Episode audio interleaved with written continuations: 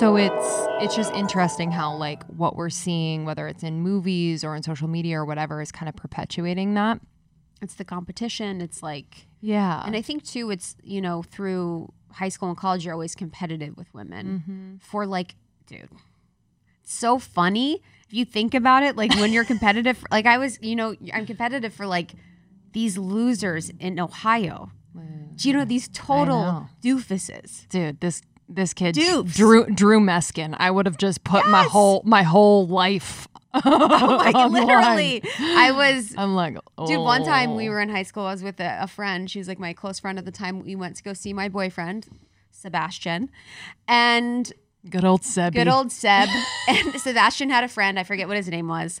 Sebastian and his friend decided they wanted to trade girls for the night. Dude. I love when guys make these decisions and they and They it's wanted a rule. to trade. So they wanted Seb to have Jack, this other girl.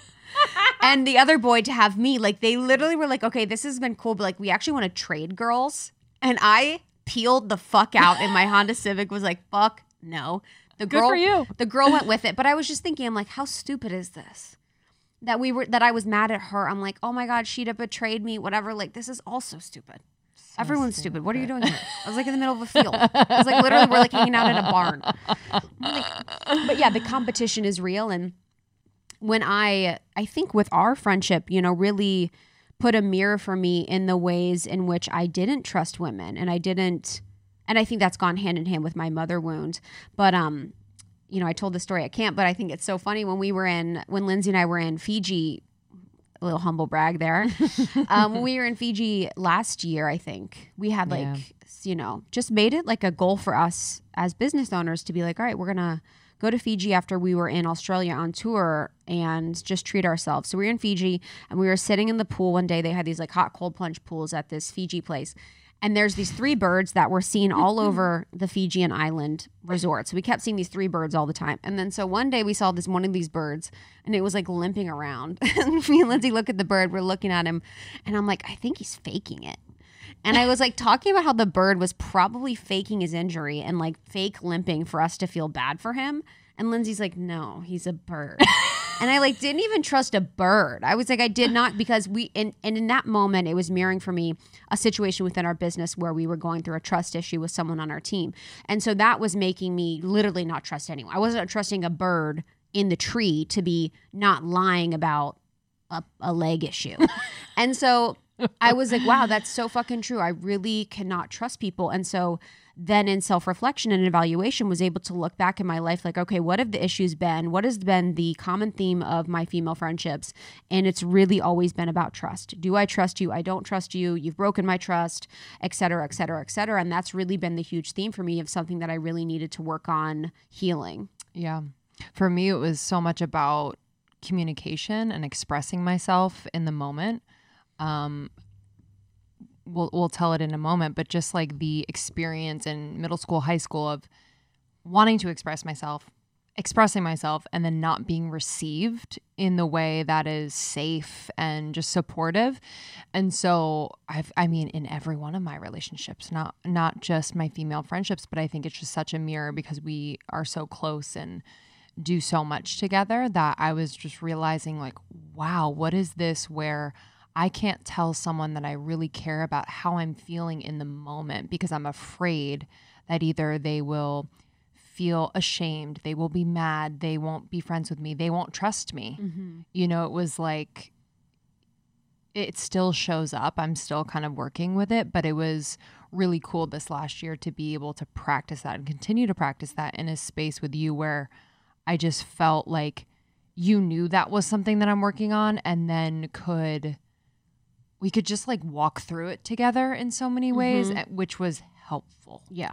So and the trust thing helpful. too was like I remember when with the moving thing because you know Lindsey and I are talking about moving this year which will keep you guys posted on where we go and that timing and everything but Yep. so one of our friends was like oh yeah you know Lindsey's moving you know back to New York to be with her man and I was like yeah totally and I didn't know. Mm-hmm. And we had been both kind of this was like earlier this was in December so we both been traveling so we kind of hadn't seen each other and I didn't know and I was like damn I can't believe that she did that like why would she not mm-hmm. tell me? blah blah blah and so I just brought it up to you and it's like my issue is not trusting you and then yours is not the communication you know? Yeah, so it's like both of our it- but it's so the awareness of our issues is like oh this is the issue in plain sight.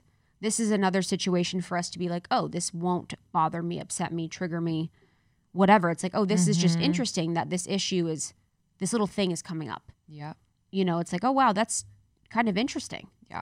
and that's you know been something that we've really worked on. And now it's kind of thankfully when it comes up, it like I like it's fun to work on it. Yeah.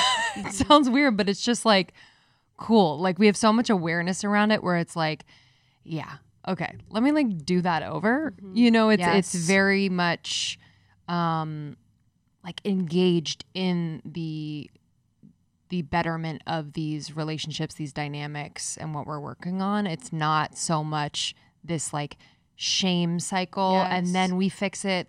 There's very little shame, which feels so much better. yeah Okay, so let's take a moment and define what the female friendship wound is. Just to put it in context, um, the female friendship wound is the pain, the subconscious beliefs, and the coping mechanisms that manifest in early female friendships that you carry with you now and into your current female relationships. And, you know, from our experience, it can be a super powerful wound that, you know, deserves your time, love, and attention and can be this like really cool portal to understand you, understand people that you're in relationship with, um, and just bring about a lot of peace. Mm-hmm.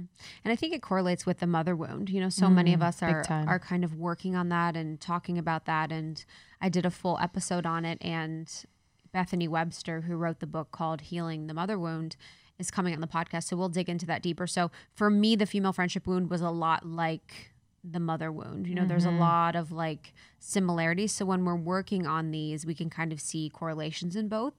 But it's almost like the pain experiences or the trauma sometimes is different. You know so sometimes they correlate. Some of my trauma correlates to to my mom and then some correlates to actual situations with other women. Mm-hmm. So you know these definitely go hand in hand for and I sure. think it can be kind of sneaky. Like I mm-hmm. even had like a situation wasn't mother, it was more like father wound. Mm-hmm.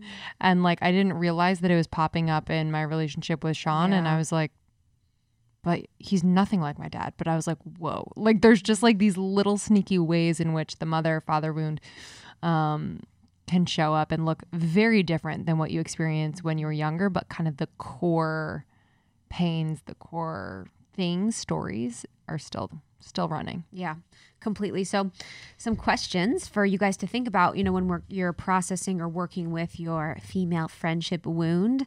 Um, the first one is thinking about what a common theme in your female relationships is, and you can think about the relationships that are successful. You can think about the ones that are unsuccessful. For me, thinking about um, the female friendship breakups that I had had over the years, even from seventh and eighth grade, you know, to a couple years ago were always centered around trust.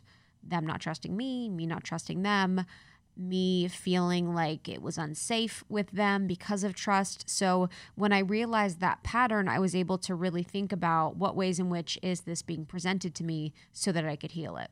Mm-hmm.